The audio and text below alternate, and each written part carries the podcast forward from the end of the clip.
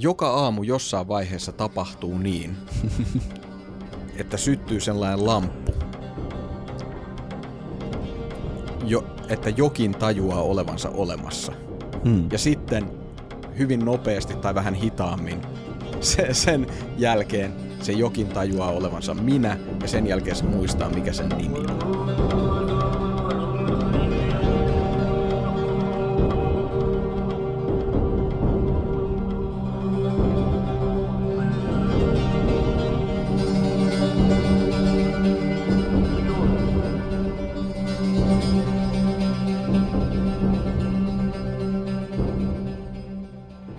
Tervetuloa kuuntelemaan Maailmanpuuta, podcastia, joka etsii itseään.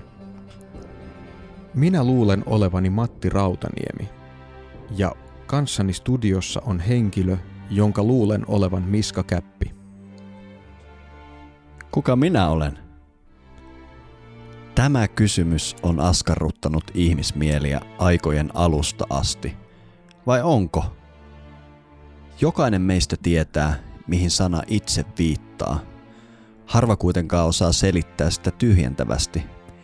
Itse on jotain niin itsestään selvää, että sitä on lähes mahdotonta määritellä. Maailmanpuun suomalaista sielukäsitystä tutkivan sarjan ensimmäinen jakso kysyy, millainen meidän sisin olemuksemme todella on. Tervetuloa mukaan keskusteluun, jonka aiheena olet sinä itse. Minä oli alussa. Minä kasvoi luona kaikki vallan, ja kaikki oli se minä. Minä on maailman ajatus, työn tulos tuhannen voiman, alku, loppukin elämän. Muut on muotoja, sisällys ylin vaan on yhteisjärki. Itseys on ihanin mahti, minkä sait sä syntymässä, älä anna pois ikinä. Väärin ne sanovat, jotka itse uhrista puhuvat. Minkä teet parasta, voitat, minkä alhaista alenet. Pyhä on yksilön perintö. Kaitse taiten kalleutta, tai jos tuhlannet, katoa niin kuin tähti taivahalta – sammu tyhjyyden tulena. Kaikki on sinussa. Aika, iäisyys, elämä, luonto, isänmaa ja ihmiskunta. Siemen suurimman, vähimmän. Itse riiput itsestäsi. Muista minkä tahdot verran. Tie on tehty, määrä pantu, vuori noustava, vapaus. Kulje kohti korkeinta, oman onnes kukkulata. Täytä, minkä tiedät tahdot. Täytä tahtoa Jumalan. Nousten nosta taivon kantta, painunet, eloa painat. Tule taakka itsellesi, muille pilvi päivän tiessä. Mennen maailmat syleille, astu kautta aikakautten, tao päälle taistopaita, raudasta rakkaimman halusi – hopeasta haavehesi, kuparista kuolon uhman, kullasta sydänkuvien, piistä synkän itsepinnan. Laki ollos itsellesi. Mieti, mik on sulle hyvä. Tuumi, mik on sulle paha. Ruma sulle, kaunis sulle. Ole maailma omasi. Iske itsesi kipunat, yltä, alta, kaikkialta – enin taistosta elämän.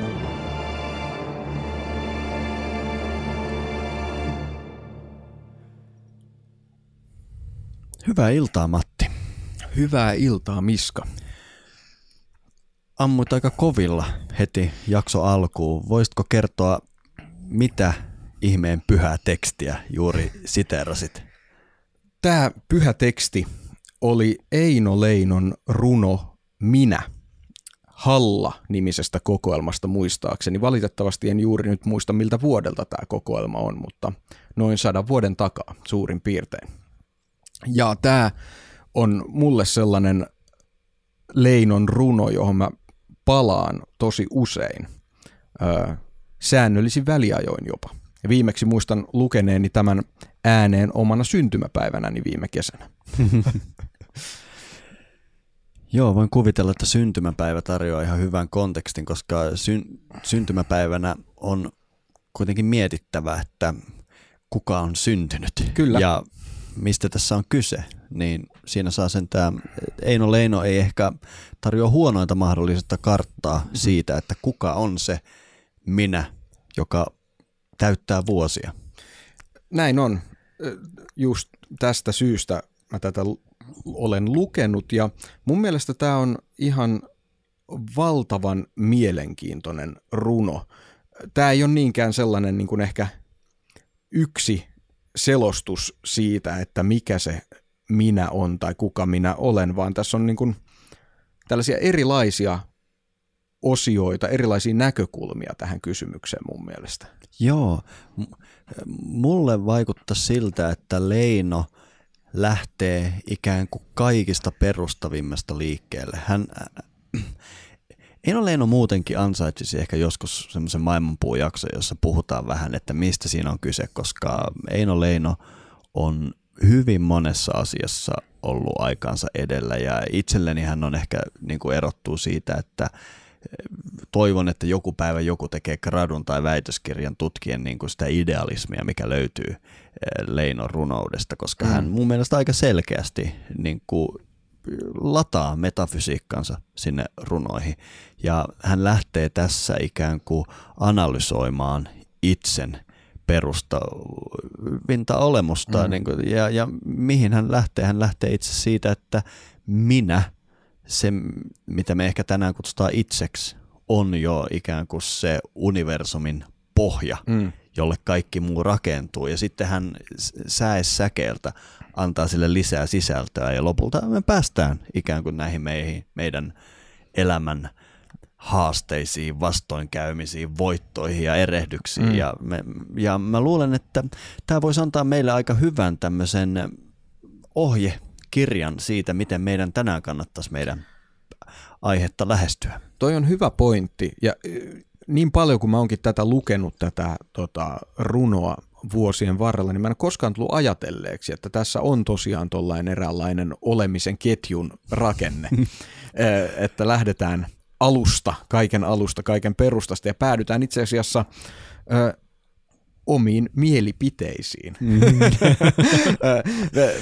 minkä tota, ehkä subjektiivisempaan on mahdollista, mahdotonta päästä. Niinpä. Sen voisi ehkä mainita Leinosta vielä. Tämä toki on nykyisin yleistä tietoa, mutta mun mielestä tässä kontekstissa mielenkiintoista, että Leinohan siis oli tiettävästi ö, esoteriasta kiinnostunut ja hän oli ainakin teosofisen seuran jäsen. Näitä taiteilijoita, jotka on ollut vaikuttuneita erilaisista esoteerisista opeista ja okkulttisista virtauksista hän on pilmi pimein, mutta Leino on yksi niistä, kenestä tiedetään, että hän oli ihan mukana menossa niin sanotusti virallisesti. Ja, tota, mä en ole sillä tarkkaan paneutunut siihen, että missä kaikessa hän oli mukana, mutta tämän, tämän jäsenyyden teosofisessa seurassa tiedän Joo. ainakin. Kyllä, hänestä käy ihan il, ilmi selvästi, että hän ei pelkästään ole tarkkaavainen niin kuin, mm. tutkimaan olemassaoloa, vaan että paljon on opiskeltu. Mm, mm. Mutta minkä takia me lähdettiin tällä Eino Leinon runolla liikenteeseen on, että me ollaan nyt aloittamassa sarjaa, mikä tuossa ihan introssakin paljastettiin. Eli meillä on tämmöinen ajatus, että me annettaisiin nyt maailmanpuun niin sanotun paluun jälkeen mm. Suomalaisen perinteen sielukäsityksen ohjata meidän ensimmäisiä jaksoja. Mm. Ja me tehtiin tämmöinen päätös, että me annetaan tälle suomalaisen perinteen kolmijakoiselle sielukäsitykselle jokaiselle sen kolmesta osasta yksi jakso. Mm. Ja, ja meillä ei ole tarkoitus nyt lähteä niin kuin nimenomaan pysytellä suomalaisessa perinteessä, vaikka tämä Leino-aloitus saattaisi siihen viitata, vaan me oikeastaan vaan napataan ne teemat ja aivan maailmanpuumaiseen tapaan saamme ihan mitä tahansa reittiä niitä käsitellä ja mä en totta itsekään tiedä, mitä se vielä tarkoittaa. Näin on, ja äh, tässä on just se idea, että nämä suomalaisen perinteisen kolmijakoisen sielun nämä osat, ne, niiden osien nimitykset on jollain lailla mun mielestä sellaisia tosi perustavanlaatuisia voimasanoja jopa, joista aukeaa valtava määrä kiinnostavia aiheita. Että e, mun mielestä ei ole tarpeen sillä lailla yrittää selvittää, että miten ne muinaiset suomalaiset ajatteli nyt itsestä, vaikka sekin on tärkeä puoli tätä, vaan mitä tämä sana itse kaikkea avaa ja herättää, kun me lähdetään sitä avaamaan. Juuri näin. Eli mitkä on suomalaisen sielukäsityksen kolme osaa? Ensimmäinenhän me nyt ollaan jo mainittu moneen kertaan, eli itse. Ja sen jälkeen ö, toinen on henki. Hmm. Ja näistähän on vähän eri nimityksiä näistä eri osista. Hengestä käytetään myös löyly-nimitystä. Pitää paikkansa. Ja kaikista näistä varmasti löytyy eri nimitykset ja löytyy, koska tämmöistä niinku suomalaisuutta ideana edes ei ole, se ei ole kovin vanha juttu, eli mm. varmasti ihan niinku tyyli joka kylällä, joka heimolla on saattanut mm. olla oman nimityksensä, mutta mun mielestä ei ole ihan kohtuutonta ajatella, että nimitysten lukumäärästä huolimatta kaikkialla varmaan puhuttiin enemmän tai vähemmän sama, samasta asiasta tällä kolmikolla. Mm. Ja jopa voisi mennä ylikulttuurisiin maisemiin, vaikkapa verrata tätä kolmiosaista sielua vaikkapa vedalaiseen chittaan tai mm. egyptiläiseen kolmiosaiseen sieluun, niin mä luulen, että tämä on aika universaali teema, tämä ihmisen minuus mm. nähdä kolmikerroksisena ja nimitykset vaihtelee kulttuurista toiseen ja myös Suomalla, Suomen niemen sisällä aika paljon. Mutta mainitaan vielä se viimeinen. Eli, e- eli haltia. Sinä otat haltia. Minä, minä sanoisin sitä haltiaksi. No minä sanoisin luonnoksi. Joo. Mikä tuo valtavan mielenkiintoisen. Tota, myös, me voidaan myös puhua mun mielestä näistä eri nimityksistä, mitä Joo, käytetään. Kyllä. Koska sekin jotain ehkä kertoo meidän käsityksistä siitä, mi, mikä, mitä me ollaan mhm. pohjimmiltamme. Mm-hmm. Joo. Eli, eli kolmas osa on siis haltia tai luonto. Toi itse, onko sille kilpailevia nimityksiä vai enkö mä vaan nyt niitä muista? Öö, mulle ei tule tällaisista niin kuin perinteistä lähteistä mieleen mitään. Joo. Saattaa olla, että minä tai minusta mm. joku tämmöinen mm. siellä pyörii. Se, se olisi järkeen käyvää, mm. koska ja nehän on termejä, mitä nykyisinkin käytetään synonyymeinä usein. Itse, minä, minuus. Mm. Tosin minuus kuulostaa tosi modernilta. No, me ollaan aika usein lähetty näitä eri teemoja käsittelemään ihan etymologian kautta, koska se aika paljon valaisee aiheen yleensä monimutkaisuutta, kun aletaan kaivelemaan niitä etymologioita. Ja etymologiakin on vähän semmoinen tiede, että se elää ja siinä on kieltämättä on keittiöetymologiaa ja joskus tuntuu, että virallisetkin etymologiat muuttuu keittiömytologiaksi vuosien mm. kuluessa. Mutta tämä itse on erityisen mielenkiintoinen siitä, että se on aika yksimielisesti jopa etymologisessa tutkimuksessa yhdistetty tämmöiseen ajatukseen, että se tulisi alun perin varjoa tarjottavasta hmm. sanasta. Ja mitä mieltä saat tästä? Mennään sen pidemmälle. Mulla ei ole tästä mitään hirveän vaik- vahvaa mielipidettä. Kun mä kuulen ton selityksen, että itse tarkoittaa varjoa, niin siitä tulee lähinnä mieleen se, että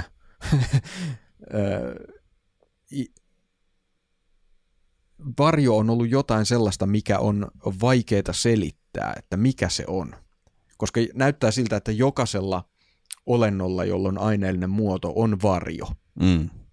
Mutta se, sitä ei oikeastaan, se ei ole olemassa samalla tavalla kuin se olento on. Se on jotain, siitä ei saa kiinni, sitä ei voi tuntea, mutta sen voi nähdä. Mm. Ja se vähän muuttuu koko ajan. Ja ja että tämä itse viittaisi silloin johonkin se on niinku sellainen ö, vaikeasti määriteltävä asia, joka liittyy siihen olentoon. Sen ikään kuin heijastus, jonkunlainen tällainen. Kyllä, siinä on kieltämättä tämmöinen itu, mutta tämä ajatus siitä, että aikoinaan ihmisen sielu on uskottu oleva hänen varjossaan, mikä oikein mm. usein tulee tuolta etymologiasta, se mulle vähän haiskahtaa tämmöiseltä yksinkertaistukselta mm. ja jopa ehkä vähän meidän esivanhempien äh, aliarvioinnilta. Mm. Ja mä todella arvostin, kun toi Jukka Korpela Itä-Suomen yliopistosta, hän on kirjoittanut blogauksen, joka helposti löytyy jkorpela.fi saitilta tai kirjoittamalla Googleen vaan mm. itse etymologia ja hän kirjoittaa siitä tällä lailla, että yleisesti toistetaan selitystä, jonka mukaan sana itse olisi ar- al- alkujaan tarkoittanut varjoa tai jonkinlaista varjosielua. Alkumerkitykseksi on tarjottu myös kuvajaista tai peilikuvaa. Loogisempi selitys kuitenkin on, että alun perin itse on ollut vahvistussana, kuten vaikkapa sanoin minä itse, tai refleksiivi, re, refleksiivipronomini, eli vaikkapa pesin itseni. Mm. Ja mun on pakko sanoa, että mä aika niin kuin vakuutun tästä Korpelan perustelusta, mutta mä huomasin, että sun kulmakarvat kävi ihan tuolla niin kuin hiusrajassa asti mm. tuossa kuvajainen peilikuva mm. kohdassa. Se selvästi herätti jotain ajatuksia. Joo, ja se ensimmäinen ajatus heräsi siinä, kun sä sanoit, että, että se ajatus olisi ollut, että ihmisen sielu sijaitsee varjossa. Mm. Mä en näe sitä ollenkaan näin, mm. vaan että tämä itse viittaa siis juuri siihen tavallaan heijastukseen, peilikuvaan, siihen mihin ihminen voi itse itsensä paikantaa.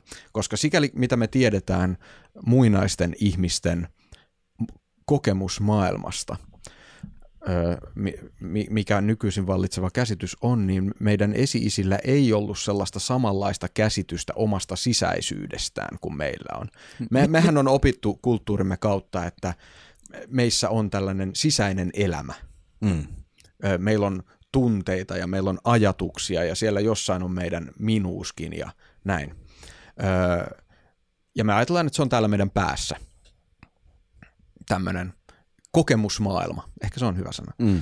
Mutta monista asioista voidaan päätellä, että mä en siis tiedä onko se näin, mutta täh, mä pidän sitä jossain määrin uskottavana, että tota, meidän esi-isillä – ei ainakaan ollut niin selkeästi rajautunutta käsitystä tästä sisäisyydestä, mikä meillä on, jolloin tämä minuus paikantuu siihen, että no mikä, mikä minä olen, no se on se, mikä näkyy lammen pinnasta, tai se on se, mikä heittää tämän varjon tähän mun viereen. Eli se on niin kuin tällaiseen viittaa enemmänkin. Joo, no mä pidän tuosta sun selityksestä ja tästä on monia tutkijoita, jotka on pyrkinyt jopa ajottamaan sitä, että missä vaiheessa tämä jako sisäisen ja ulkoisen mm. todellisuuteen on tullut. Ja ne vähän vaihtelee, mutta poikkeuksista ne on ajanlaskun, ennen ajanlaskun alkua. Mm. Eli kyseessä olisi, äh, niin voi ajatella, että se on melko uusi ilmiö, jos me ajatellaan aikaa suuremmassa skaalassa, että me ylipäätään ajatellaan, että on sisäinen minä. Ja tuossa kontekstissa se periaatteessa käy hyvin järkeä, että – että kun me viitataan itseemme, niin me viitataan siihen, mikä tosiaan sieltä peilikuvasta nousee tai mikä langettaa sen varjon viereen, mutta mm. me ei ehkä osata ajatella edes, että minun sisällä on joku tyyppi tai joku henkilö, johon me mm. viitataan, vaan, mm. vaan se on tä- tämmöinen niin kuin konkreettinen heijastuma vaan tästä, kuka toimii. Niin mä ehkä sanoisin, että tämä meidän käsitys minuudesta, kun mä sanoin, että minuus kuulostaa modernilta, niin tavallaan se mun mielestä kiteyttää sen. Joo. Se on sellainen abstrakti versio tästä itsestä. Niin, niin tota, se edellyttää jonkunlaista sellaista jyrkkää eroa kehon ja mielen välillä esimerkiksi. Mm. Käytännössä se vaatii sen dualismin niin. aineesta mm. ja mielestä mikä on yllättävä uusi ajatus. Ja jos me yritetään samaistua tähän meidän esivanhempien maisemaan, niin jälleen kerran se tyl- tylsäksikin tullut maailmanpuu vertaus tonne unimaailmaan menee hirvittävän lähelle. Mä uskon ainakin, niin kukahan meistä ei voi mm. aikakoleella mennä meidän esivanhempien sisälle, mutta kun on tehnyt elämän työnsä siitä, että yrittää ajatella kuten ne viisausperinteet mm. rakentaneet ihmiset, niin sieltä paistaa semmoinen ajatus, että tavallaan nähdään pelkkä mieli tai minuus, jos me halutaan leinoa mm. sanastoa käyttää tuossa, jolla on leikkikenttä samaan tapaan kuin jos mä näen unta, niin kun mä viittaan itseeni siinä, mä en välttämättä kovin innokkaasti viittaa siihen unihenkilöön, jos mä tiedän mistä on kyse, mm. vaan mä saatan viitata vaan tähän juttuun, mikä vaikka langettaa ton varjon tohon, tai jonka heijastuksen mä tuossa näen, mutta jos mä viittasin itseeni, niin mä lähtisin viittaamaan siihen, kuka uneksii ja kenen mielessä tapahtuu myös se ympäristö siinä unimaailmassa ja niin edelleen. Ja mä luulen, että toi menee, tämä ei ole ihan vedenpitävä mm. vertauskuva, mutta tuosta saa mun mielestä vähän kiinni, mitä se voisi olla elää maailmassa, mitä ei jaa aineeseen ja mieleen. Joo, ja sitten toinen, toinen tota, mikä, tämä on hieman eri kulma tähän samaan asiaan, mutta yksi näkemys, mihin mä oon törmännyt, on se, että ää, an, esimerkiksi antiikin kirjallisuudesta näyttäisi välittyvän sellainen ajatus, Mä en nyt muista tarkasti, mistä tämä on peräisin tämä näkemys. Mä oon tähän joskus törmännyt tätä aihetta ö, opiskellessani hyvin kauan sitten, joten pahoittelen epä, epätarkkaa viittausta, mutta että antiikin kirjallisuudesta näyttäisi ö, vai, välittyvän sellainen näkemys, että tunteet ei ole jotain, mikä syntyy ihmisen sisällä, vaan jotain, mikä heijastuu hänen ulkopuolelta. Mm-hmm. Et kun esimerkiksi sankari menee tuolla antiikin maailmassa ja kohtaa vaikkapa pelottavan vihollisen, niin se pelottavuus on sen vihollisen ominaisuus. Ja se ikään kuin välittyy siihen ö, tota, sankariin, eikä niin, että sankari ajattelee, että nyt minä pelkään ö, tätä vihollista, joka on tuolla. Joo. Se, eli siis jollain lailla se niin kuin, ö, kokemusten suunta on ikään kuin toisenlainen.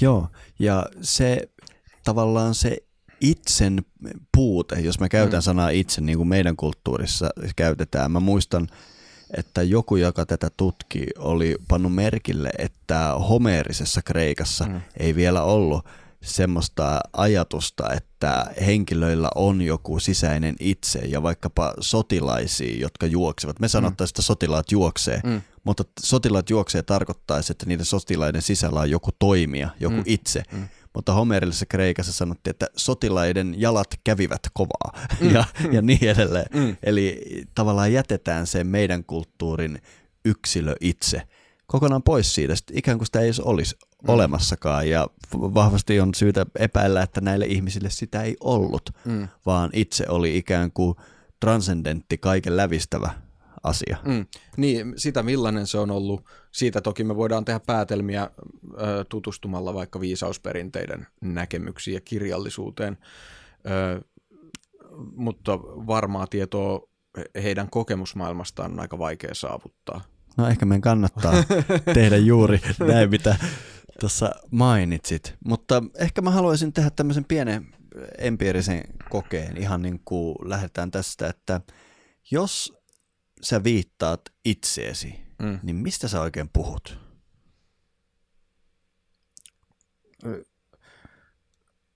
Mä, mä tota, mä vastaan tähän nyt vähän kiertoteitse, no, koska, koska tota, mä, mä oon miettinyt tätä asiaa myös mun pojan kautta, joka on nyt kaksivuotias ja tota, hän oppi vasta vähän aikaa sitten sa- sanomaan oman nimensä. Ja siihen asti hän viittasi itseensä, kun mä kysyin, että niin kun, kuka sä oot ja, tai jotain tällä lailla puhuttelin häntä, niin hän viittasi itseensä koskettamalla rintaansa ja sanomalla tämä. Ja tämä oli mun mielestä tosi sellainen ajatuksia herättävä tapa ennen kuin, niin kuin viitata itseen, ennen kuin hän oppi sanomaan oman nimensä. Mm-hmm. Öö, hän ei esimerkiksi viitannut omaan päähänsä, mikä on mielenkiintoista. Ö, mikä mulle, jos mä nyt mietin modernina nykyihmisenä, niin tota, se on yksi vahva ehdokas. Et mä sanon, että mun itse on se, mikä katsoo täältä mun silmien takaa. Tosin tämäkin on jo hyvin abstrakti ja monenlaisten, monenlaisten ainesten tota, ö, sävyttämä vastaus. Hmm. Ö,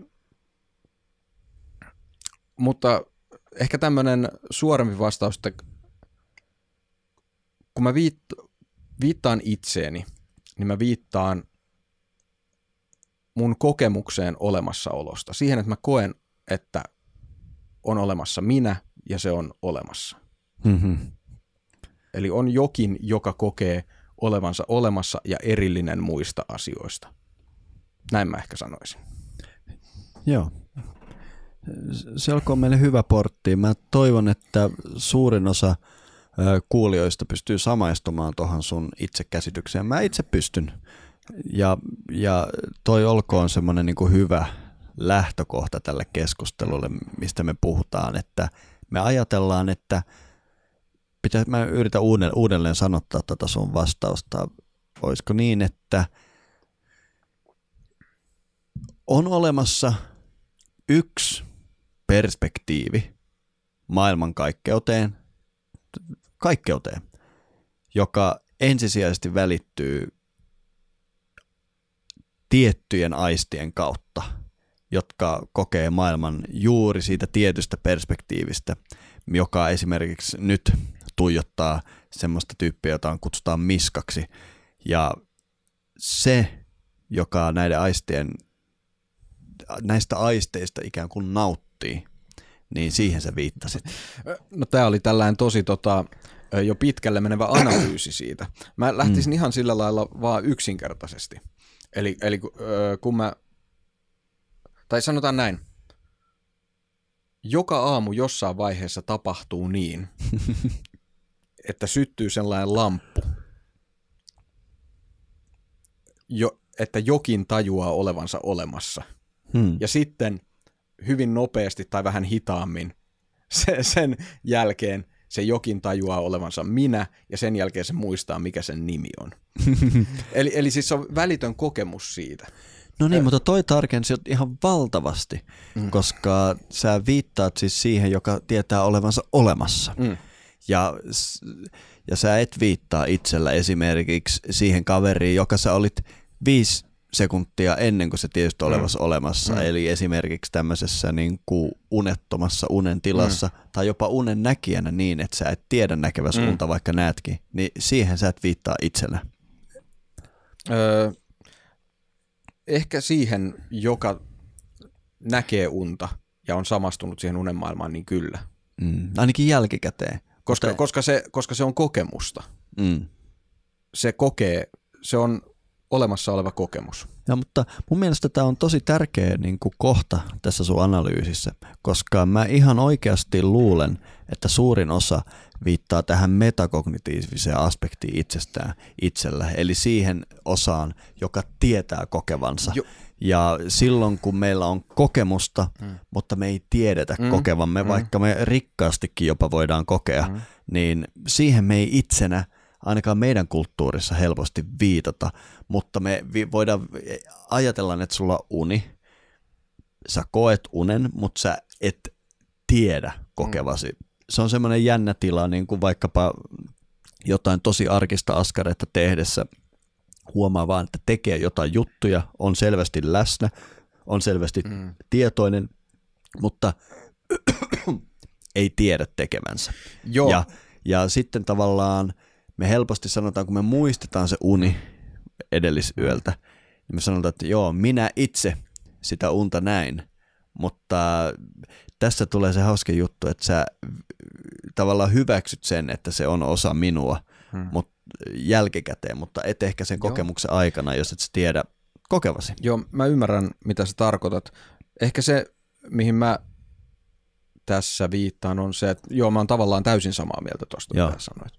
Mutta öö, mä yritän tässä jollain lailla laajentaa sitä, että itse asiassa myös tämä metakognitiivinen puoli on jotain, mikä sisältyy siihen itseen samalla tavalla kuin kaikki muu kokeminen. Joo, no, nosta on helppo olla samaa mieltä.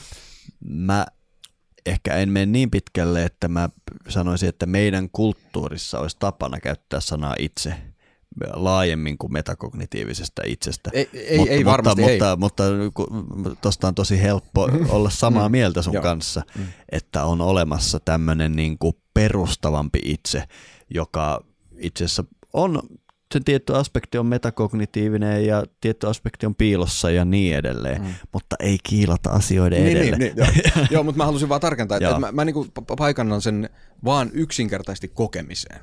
Joo. Ja sitten jos lähdetään erittelemään sitä kokemista, Öö, niin sitten voidaan käydä niin kuin väittelemään sitä, että missä se itse on siellä. Okei, okay. eli pitäisikö meidän niin kuin tehdä tämmöinen yhteenveto Matti Rautaniemen itsestä, että se on kokija, Joo. johon sulla on pääsy? Joo. No niin. Tai, tai siis, joka on ainut asia, mihin mulla on pääsy. Joo. Toistaiseksi. Mm. Ö, no, Seuraavaksi mä ehdotan, että me tehtäis Eino Leinot ja lähdetään aivan perimmäisestä itsestä ja tullaan sitten hiukan lähemmäs ja lähemmäs näitä mm. vähän meille tavanomaisempia itsenkäsityksiä. Eino Leino lähti liikkeelle siitä, että minä oli alussa. Mm. Eli hän lähtee periaatteessa käsityksestä, että tämmöinen ikään kuin subjekti, mm. kokija. Mm. Periaatteessa hän sanoo, että jos mä tulkitsen tota, niin se on ikään kuin kaikki mitä on, ainoa mitä on. Mm. Koska hän sitten pari riviä myöhemmin sanoi, että ja kaikki oli se minä. Niin, öö, mun, mun mielestä on hieno tämä tää toinen säe, minä kasvoi luona kaikki vallan ja kaikki oli se minä. Mm. Eli siinä on hyvin tällainen puhutteleva metafyysinen erottelu. Kyllä. Eli minä on jotain kaikkeuden perustasta erillistä, koska se on kaikki vallan luona. Mutta samalla se on se kaikki. Joo. Tässä toi paljastaa mun mielestä Eino Leinon opinnot, tai nerokkuuden, tai mm. molemmat, koska hän periaatteessa ilmoittaa koulukuntansa tässä ja jopa tunnustaa muiden koulukuntien olemassaolo. Tämähän on itse asiassa suora viittaus Johanneksen evankeliumiin.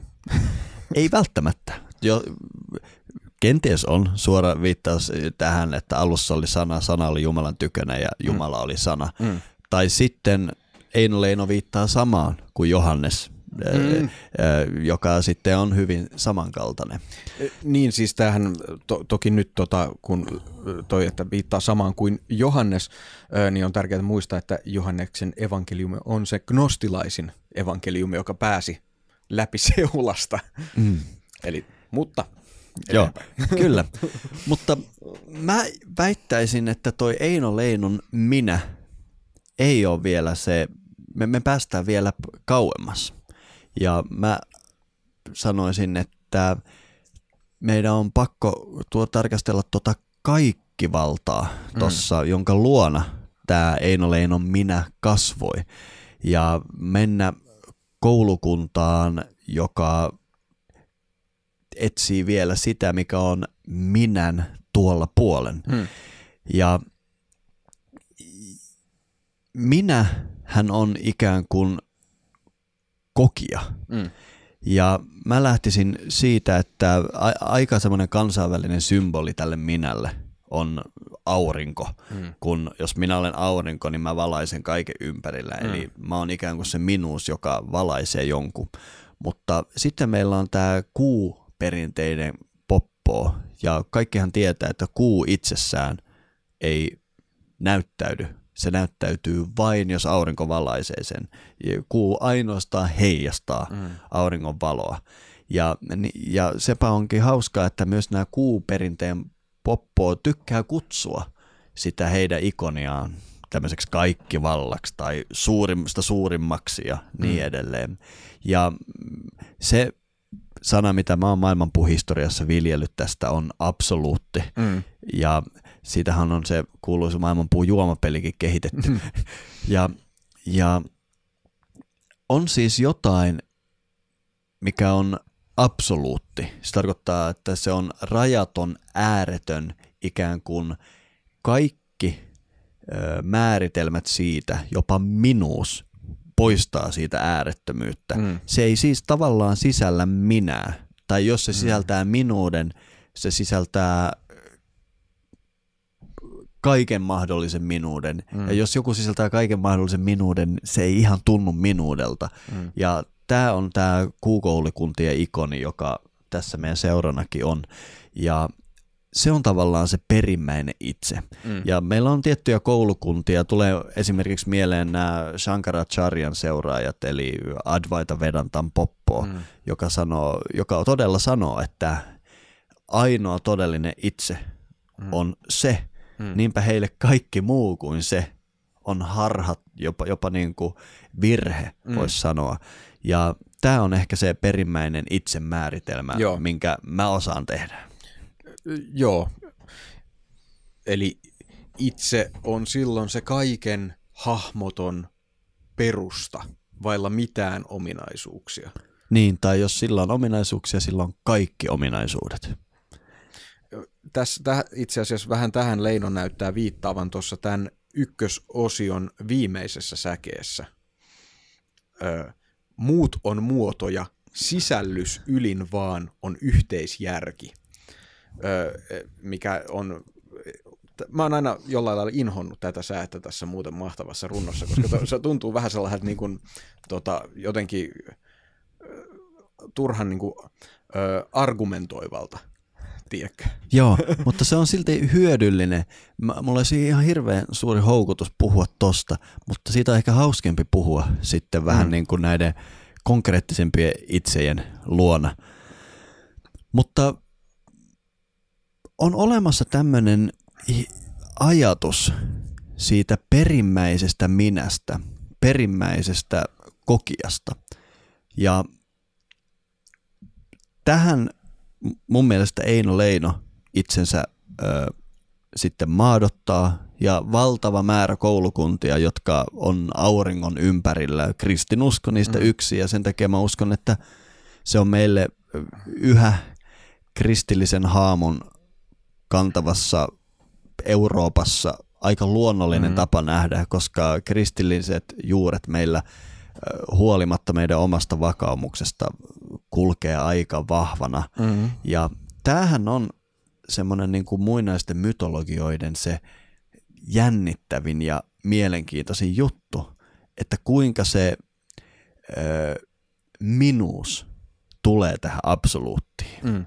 Ja mun ehkä lempitarina siitä on se, t- tätä hahmotonta absoluuttiahan niin kuin suomalaisessa perinteessä kuvaa tämä tietty alkumeri Mm. ja sitten miten siihen tulee Väinämöisen polvi ja sitten se siihen tulee se tietty seitsemän geometria ja niin edelleen, ja jon, jonka ansiosta Väinämöinen sitten nousee merestä. Ja suomalainen perinne, mun henkilökohtainen nä- näkemys on, että suomalaisessa perinteessä tämä perimmäinen minä on Väinämöinen. Eli Mm. se on ikään kuin tieteen ja iän ikuinen. Jos kukaan missään tietää mitään, se on aina tämä Mm. itse, perimmäinen minuus, joka sen tietää. Mm. Mutta sitten meillä on tämmöisiä tahoja, niin kuin vaikka Jeesus, joilla sanotaan, että se syntymä oli neitseellinen. Mm. Ei ollut kakseutta, mistä se voi nousta, on vaan Mm. pelkkä y- ykseys. Ja näitä storeja on vaikka kuinka.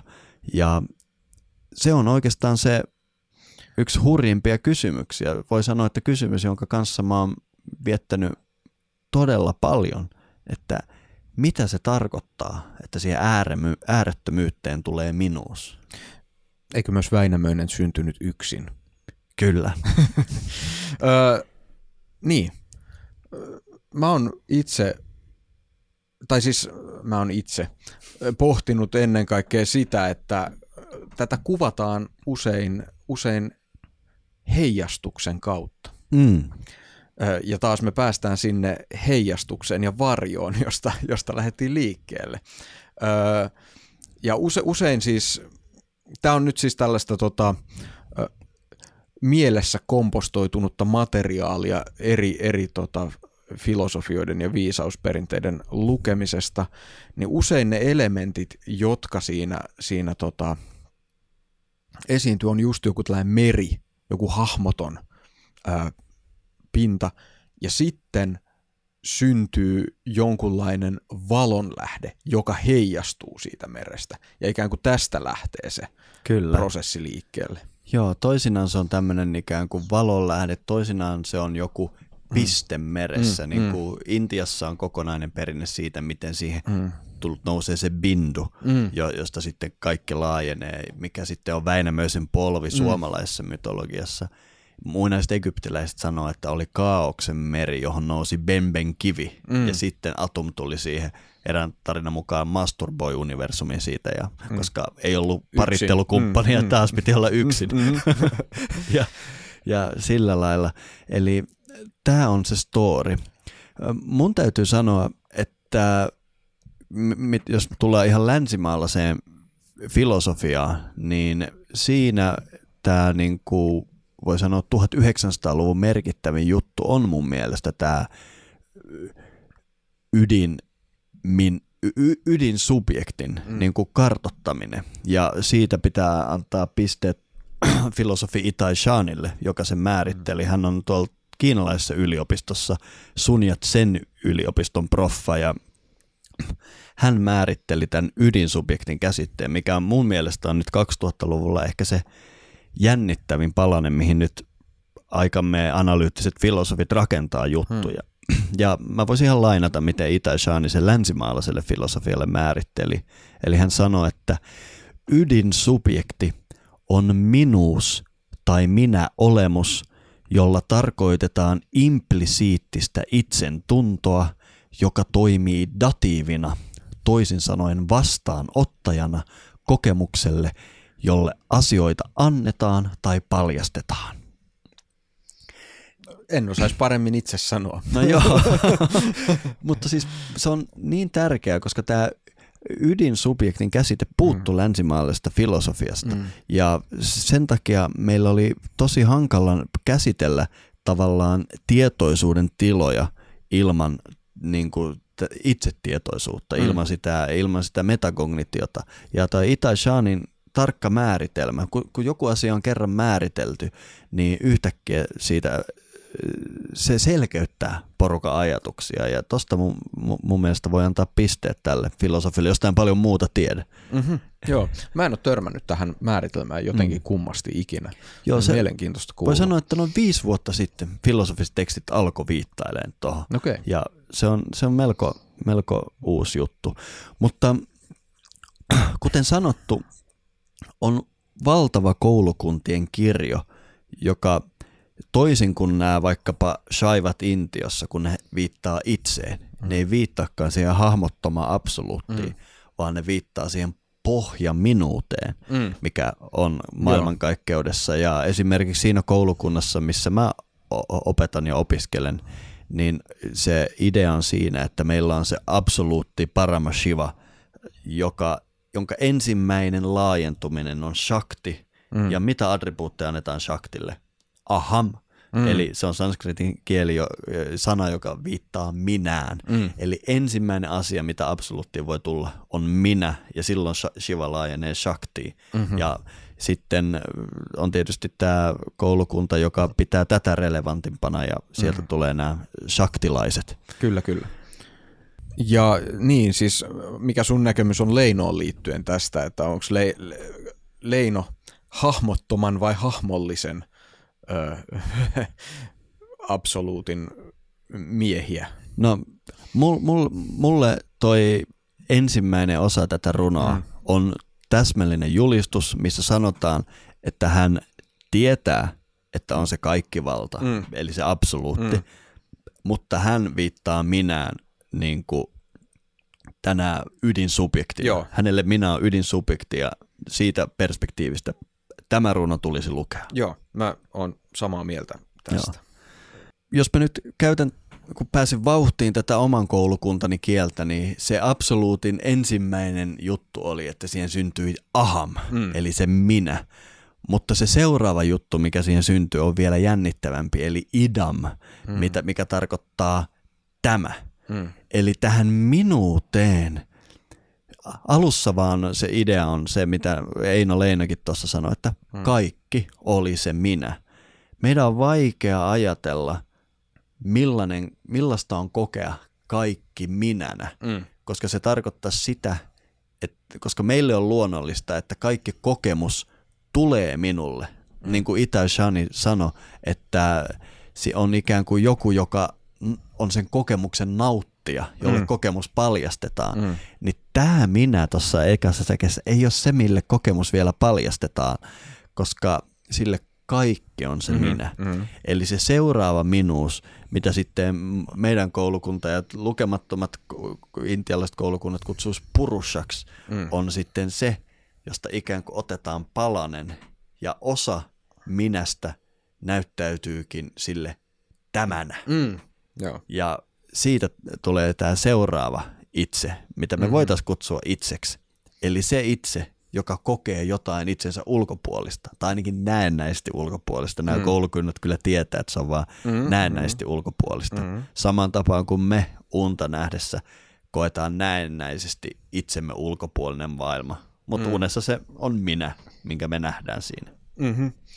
Ja, ja tämä itse asiassa näin me luiskahdettiin joogan puolelle. Ei kauaa kestä. mutta voidaan me puhua jonkun muunkin koulukunnan. ei, ei, mutta tota, Suomessa siis, se olisi lemminkäinen. Kyllä, mutta mut, mut ehkä se, niinku, mikä mulle on hirvittävän kiinnostavaa joogafilosofiassa yhä tänäkin päivänä on se, että tota, tämä juuri, se, että äh, minä kokee itsensä, tai kokee, että on jotain sen ulkopuolista olemassa. Tämä on se, mitä kutsutaan avidiaksi.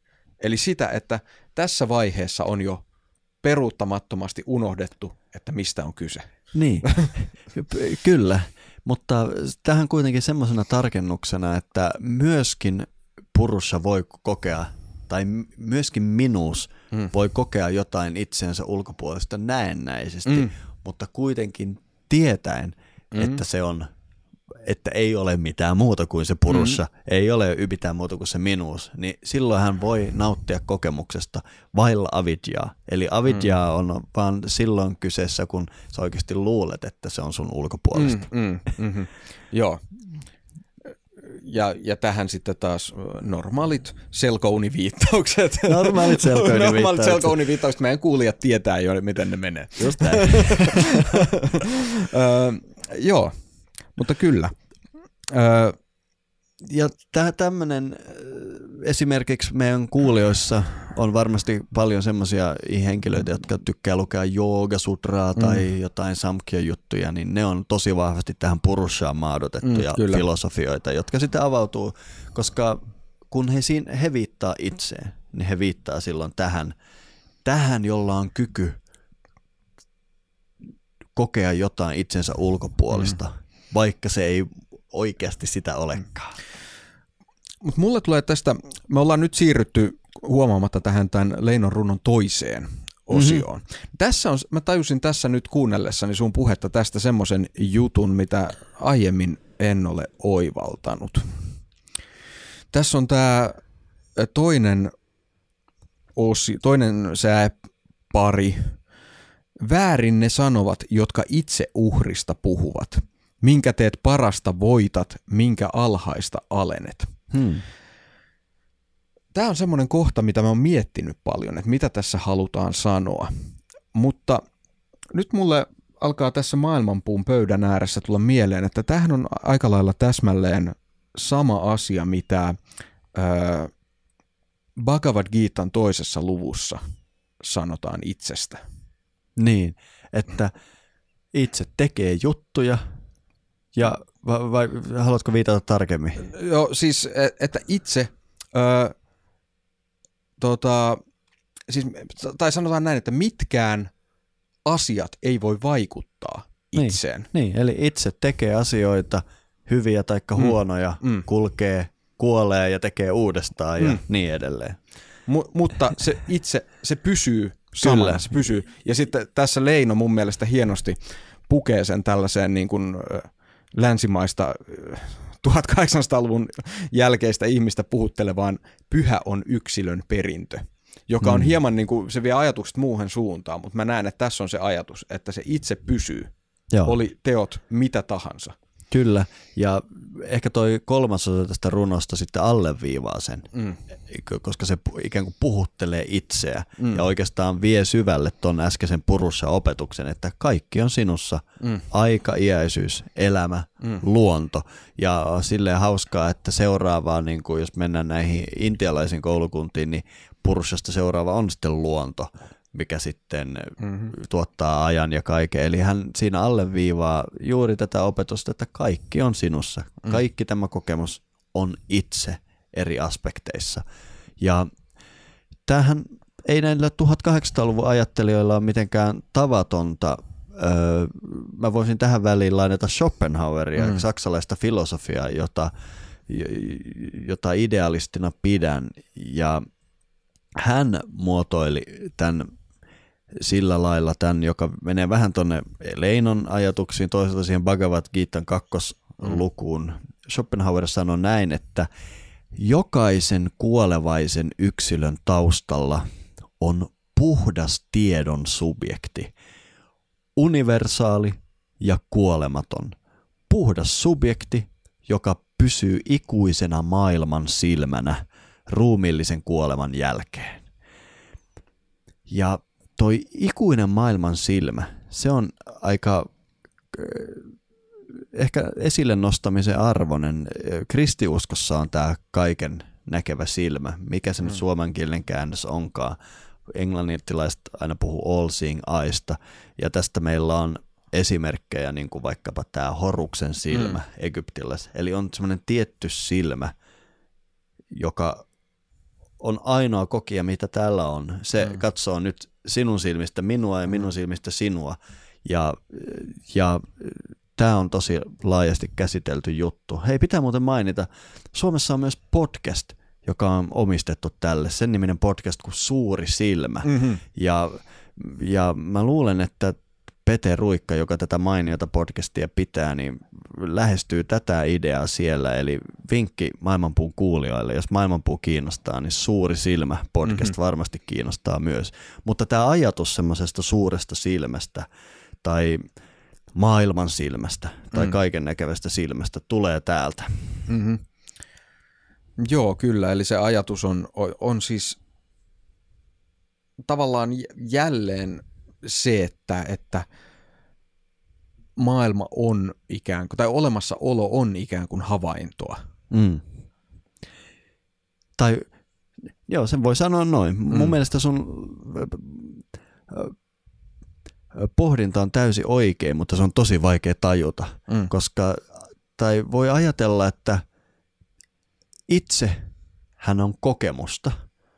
Ja tämä tämmöinen filosofia väistämättä sanoo meille, että kokemuksessa on aina kaksi puolta. Mm.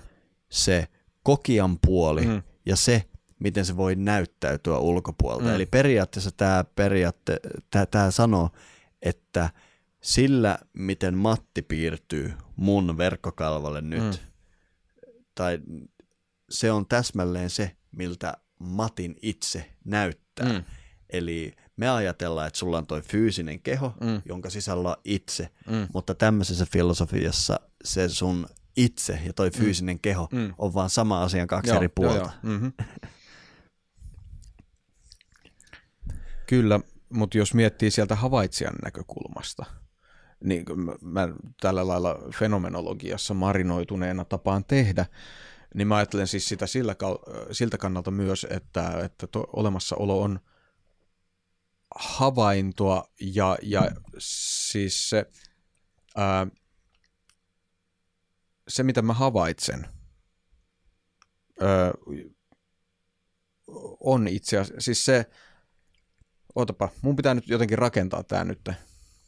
Eli ei, kyse ei ole siis niinkään siitä, että ö, voidaanko me havaitsemalla havaita asioiden todellinen luonto, vaan maailma, olemassaolo näyttää siltä, miten me se havaitaan. Esim, jos mä ajattelen, ajatellaan tällaisen arkisen esimerkin kautta, että tota, öö, minä, tai mä oon tota, väsynyt, mm. niin maailma näyttää erilaiselta kuin jos mä oon nukkunut tosi hyvin ja on hyvällä päällä. Mutta tämä kosmisessa mittakaavassa. Joo, täsmälleen näin. Ja se mun pointti tähän oli se, että se sun väsymys, se sun mm. kokemus väsymyksestä mm. myös näyttää joltain. Mm, Mä näen niin kuin Matin vähän, vähän niin kuin allapäin ja äh. pandakarhun näköisenä mm. silmäpussit ja niin edelleen. Eli, eli näillä subjektiivisilla tiloilla ne ikään kuin pystyy tähän maailman, öö, miten, miten sitä sanoo, tähän maailman screenillä, ne näyttää joltain. Kyllä, joo. Mm. Joo, ja siis ö, tässä voin paljastaa juuri tänään, tänään tota, sain ö, vaimoltani palautetta siitä, että mun naama on kuulemma täysin absoluuttisen ö, tota, tarkka mittari mun sisäisestä tilasta. eli, eli tota, mä en tiedä päteekö se muihin ihmisiin. Ja mä luulen, että se pätee. Vaimosi on muinaisen viisauden jäljellä. no mutta, saataisiko me tässä vielä, ennen kuin meillä alkaa tulla taukoa, niin vielä yksi tämmöinen hyvä itsemääritelmä. Nimittäin meillä on koulukuntia maailmassa. Mä voisin ottaa ainakin buddhalaiset tähän mukaan. Mä hyvin herkästi nappaisin Aristoteleen völjyyn ja, ja tiettyjä, tiettyjä vähemmän tunnettujakin perinteitä, jotka ei suostu sanomaan, että itse – olisi se hahmoton itse. Mm. Ne ei suostu sanomaan, että itse olisi se ydinsubjekti, joka mm. siihen tulee. Eikä he suostu edes sanomaan sitä, että itse olisi se, joka sitten kokee itsensä ulkopuolista asiaa, mm. vaan he sanoo, että itse syntyy vasta ikään kuin luonnossa. Mm. Ja veidalainen perinne antaa tälle luonnolle ensimmäisen attribuutin nimeltä buddhi, mm. ja siitä tuleekin tämän koulukunnan nimitys, eli mm. me puhutaan buddhalaisista. Mm. Ja buddhalaiset siis sanoo, että tämä itse syntyy luonnossa. Mm. Ja niinpä buddhalaiset sanoo jotain, mikä näille edellisille koulukunnille on aivan mahdoton juttu. He sanoo, että itse on väliaikainen ja täysin katoava totta puhuen itseä ei edes ole. Mm. Että sä et saa ikinä sitä kiinni, heti kun sä saat itsen kiinni, se on jo muuttunut, mikä on jälleen kerran ihan totta. Niin, ehkä sellainen tota, tota, tota, hyvä tapa hahmottaa tätä on se, että itse on jotain, mikä syntyy vuorovaikutuksessa sen mm. todellisuuden kanssa. Kyllä. Eli koska minä katson pöydän toiselle puolelle, siellä on miska, mä tajuan, että hetkinen, siellä on miska, tässä olen minä. Mm. Ja sitten kun meillä on vuorovaikutusta tästä, niin mulle muodostuu se käsitys siitä, että mikä tämä minä on. Kyllä. Tai itse on. Ja näillä koulukunnilla on valtava ero näihin edellisiin, mm. Koska siinä missä nämä edelliset sanoo, että on olemassa vain itse, mm. äläkä hämmenny, ne näyt, mitä koet, mm. ja ne äänet, mitä koet, ne on myös itse, älä hämmenny tästä. Niin nämä sanookin, että ei ole mitään itseä, ja nämä näyt, kuten itsekin, mm. ne on vaan ohi meneviä tämmöisiä aaltoja lammen pinnalla, mm. jotka tulee ja menee ja niin edelleen. ja he sanoo, että se mikä on sen takana on pelkkä tyhjyys. Mm. Tai tyhjyys on kel- kelvoton kä- käännös tästä termistä, mitä buddhalaiset kutsuu shunyata termillä. Mm. Eli he tavallaan sanoo, että mun mielestä paras tapa ymmärtää toi termi on ajatella, että buddhalaiset oivals sen, että sanoa mikä maailma on, on aina erottelua. Jos mä sanon vaikka, että koko maailma on tehty aineesta, mm. niin mä t- silloin tulen sanoneeksi, että koko maailma on tehty ei koko maailma ei ole tehty ei-aineesta. Mm. Jos mä sanon, että maailma on tehty itsestä, niin silloin mä sanon, että maailma ei ole tehty ei itsestä. Mm. Tai jos mä sanon, että maailma on tietoisuutta, Mm. niin silloin mä sanon, että maailma ei ole ei-tietoisuutta. Ja kaikki nämä, ihan sama mitä mä väitän maailman olevan, niin se ikään kuin vähän niin kuin jättää jotain pois. Mm. Eli mä tuun huomaamaan, että se mikä on oikeasti olemassa on ei mikään erottelu, ei mikään esille nostettu juttu, vaan se mitä maailma oikeasti oli, shunya. Mm. Ja tyhjyys on ehkä hyvä käännösyritys, mutta se ei tavoita mun mielestä sitä filosofiaa. Niin ei. Mä itse ajattelen tota sen kannalta ja annan tässä myös paljon tietyssä mielessä ymmärrystä buddhalaiselle näkökulmalle, että tota, tämä itse, mistä me on tähän asti puhuttu, tämä Vedojen ja Upanishadien ja joogien itse, se ei oikeasti ole mitään sellaista, mitä me voidaan niin kuin ymmärtää, että tämä on minun itse. Tällainen minä olen, tämä on se. Mm. Öö, ei. Se on jotain, mikä ei koskaan voi olla havainnon tai ajattelun tai aistimisen tai minkään kohde, vaan se on se perimmäinen havaitsija. Kyllä. Ja buddhalaiset on todennäköisesti hyvin tarkkaan miettinyt tämän, kun on, he ovat analysoineet sitä, että mitä tämä olemassaolo on ja miten havainto olemassaolosta syntyy. Ja todellakin näyttää siltä, että ei sitä perimmäistä havaitsijaa saa kiinni, koska miten sä havaitset jotain, millä ei ole mitään havaittavia ominaisuuksia? Juurikin näin. Tästä on kaunis metafora se, että kuinka aurinko voi valaista itsensä. Mm, Ainoastaan olemalla aurinko. mm, Koska silloin aurinko on näkyvä, kun aurinko on aurinko on, mutta aurinko ei voi koskaan paistaa sitä auringon valoa mm. itseensä. Ja samalla tavalla tämä meidän itse ei voi paistaa itseään itseensä. Se voidaan tuntea vain olemalla se. Eli tietyssä mielessä buddhalaiset tekee sellaiset Wittgensteinit tämän itsen suhteen. Mitä tarkoittaa? et, et, et, ko- koska siitä, mistä ei voi puhua, siitä on vaiettava. no niin. Itse, jota ei voi löytää, niin siitä on parempi olla puhumatta. Kyllä. Tai sanoa vaan, Mm. mm. että shunyata. Mm. Kyllä. Eli, eli tässä mielessä mun mielestä tämä näkökulma on hyvin johdonmukainen. On ehdottoman johdonmukainen ja mä sanoisin, että monessa mielessä väärinkäytöksiä estävä. Mm. Eli siinä on tietynlainen turvaventtiili, varsinkin meidän aikoihin, mistä buddhalaisia on todella niin kuin taputettava selkää, että onnistuitte hyvin. Joo, ehdottomasti, koska, koska se ajatus siitä perimmäisestä itsestä, kuolemattomasta, muuttumattomasta itsestä, niin jos nyt jonain päivänä saa päähänsä, että nyt minä olen löytänyt sen, niin voi hyvin olla, että ei ole löytänyt. Ja voi olla, että siitä ei seuraa parhaita mahdollisia tuloksia. Juurikin näin. Eli, eli bu- buddhalaisilla on, on niin kuin ollut hyvä pointti siinä, mutta toisaalta myös ö, tässä nykyajassa, hy- hyvä kun mainitsit tämän nykyajan tilanteen, niin siinä käsityksessä, että ei ole mitään itseä, ei ole mitään pysyvää, ö, voi olla jotain rajoituksia. Siis, tai siis sanotaan, että se- senkin tulkinnassa pitää olla tarkka. Joo, todella.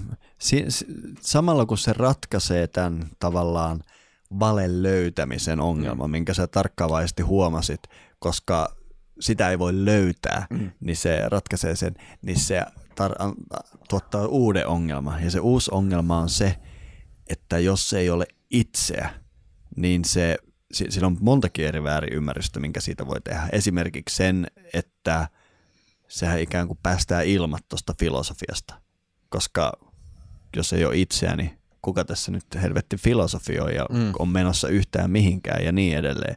Ja kun noin sanoo, niin tietysti buddhalainen taputtaa sitä. hyvä, hyvä.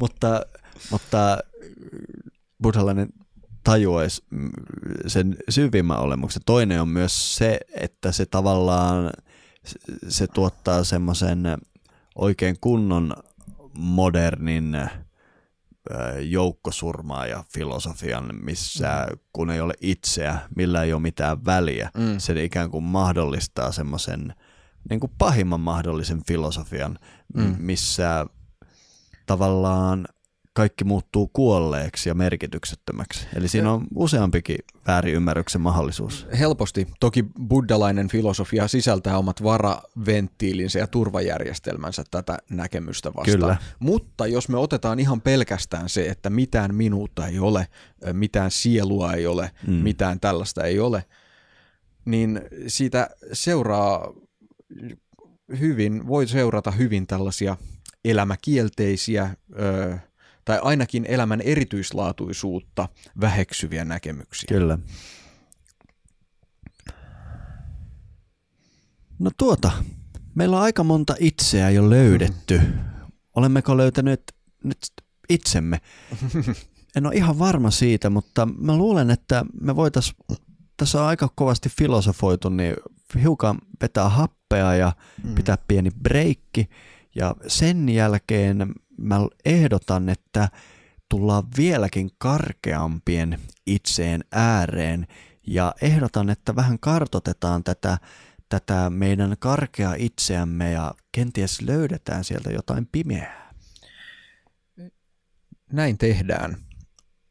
Ja mä luulen, että me joudutaan puhumaan jonkun verran, tai en nyt sanoisi, että joudutaan, me saadaan puhua eräästä mulle itselleni hyvin läheisestä psykologista, joka näistä asioista on mun mielestä erittäin ansiokkaasti puhunut.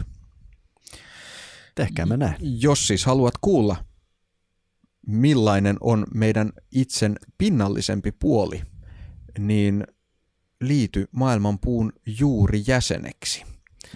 Ja maailmanpuun juuri jäseneksi liittyminen onnistuu nykyään parhaiten uudessa osoitteessa maailmanpuu.supercast.com